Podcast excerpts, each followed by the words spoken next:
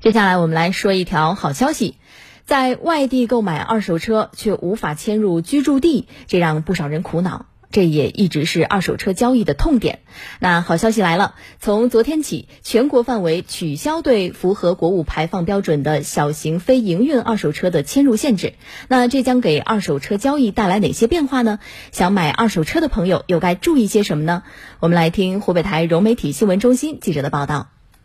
新规上线第一天，武汉市民刘先生就来到竹叶山二手车交易市场，打算在武汉买辆二手车去上海落地上牌。以前像国五的这种车子，在武汉这边的话是不能上嗯上海的牌照。我们要买二手车的话，只能在当地买。对消费者来说，全面取消二手车侵入限制，不光是买车的渠道可以放眼全国，还意味着二手车异地交易登记变得非常快捷。不会像以前一样还要回到签约地检测取取纸质档案，现在简化了，就可以直接在市场来办理转入登记。湖北去年二手车交易量近六十万辆，武汉二手车交易量超三十万辆。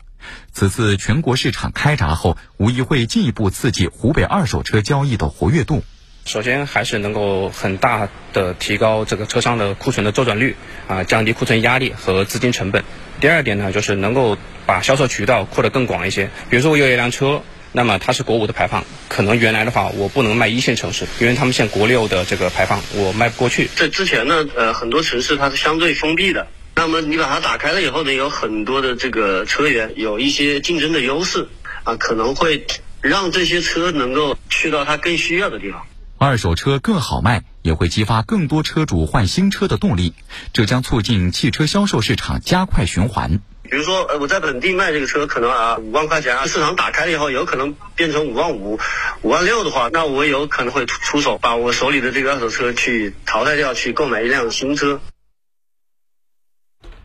是的，汽车产业啊，这是支柱产业。